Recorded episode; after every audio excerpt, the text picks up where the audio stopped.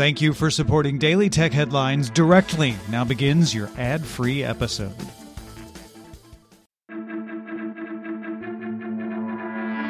These are the Daily Tech Headlines for Thursday, May twenty-sixth, twenty twenty-two. I'm Rich Trafalino. Sony announced it plans to ramp up PlayStation five production. The company expects to sell fifty-six percent more P S five units in its fiscal twenty twenty-two, up to eighteen million units. At an investor meeting, the company also revealed it doesn't plan to publish P S four games by twenty twenty-five. Sony also said it expects to have over twenty major titles available for the launch of the PlayStation V R two, although still no word on a release date for that next-gen V R headset. The Federal Aviation Administration granted Joby Aviation a Part one thirty-five air carrier certificate, which allows the company to operate aircraft commercially. The company still needs two other F A A certificates to operate an air taxi service with its all-electric vertical takeoff and landing vehicles, but these are expected to be granted in time for the company's planned twenty twenty-four service launch date. Twitter agreed to a one hundred fifty million dollars settlement with the U S Federal Trade Commission. This settlement was over allegations that it misrepresented the security and privacy of user data between May twenty thirteen and September twenty nineteen by not disclosing that email addresses and phone numbers collected to secure accounts were also used to aid advertisers. Twitter co-founder and former C E O Jack Dorsey stepped down from Twitter's board of directors on Wednesday.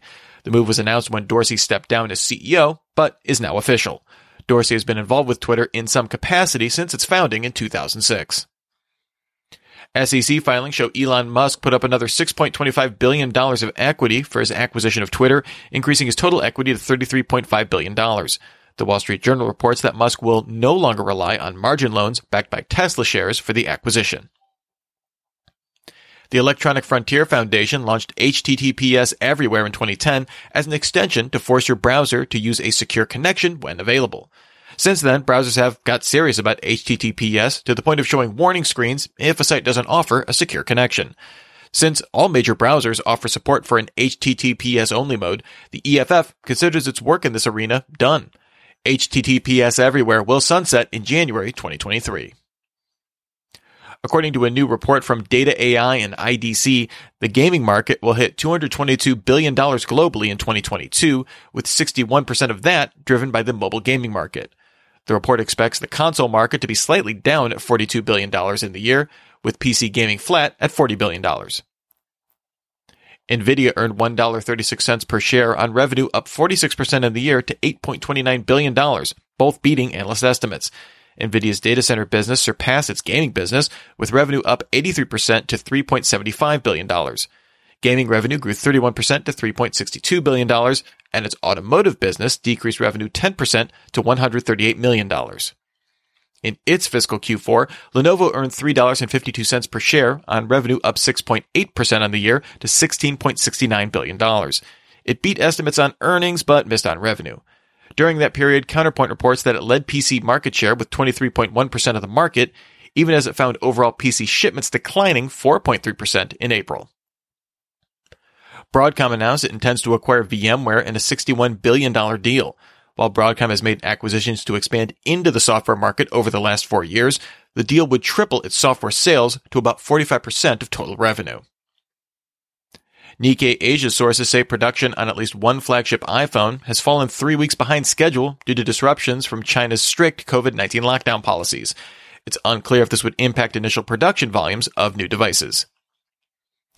The smart ring maker Aura partnered with Gucci to launch the Gucci by Aura ring, basically its latest Gen three ring with the Gucci logo and eighteen karat gold accents.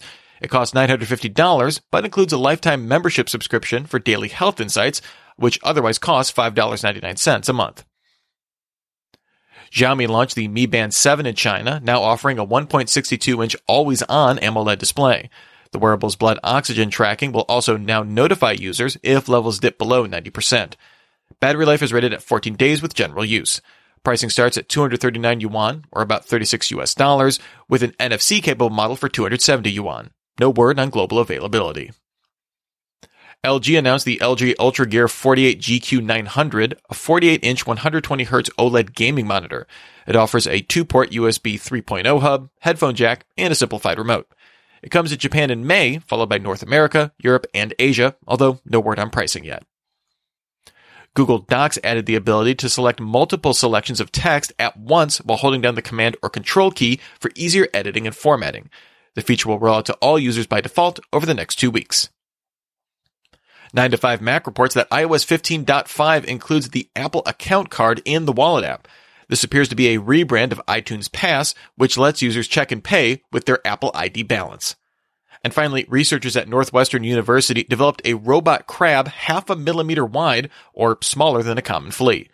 Motion of the crab is controlled by a laser, which heats a thin coating of glass to deform its shape, causing movement when done in quick succession. It can move at a speed of half its body length a second. Remember, for more discussion of the tech news of the day, subscribe to Daily Tech News Show, daily tech news show dot com. And remember to rate and review Daily Tech Headlines wherever you get your podcasts. Thanks for listening. We'll talk to you next time. And from all of us here at Daily Tech Headlines, remember, have a super sparkly day.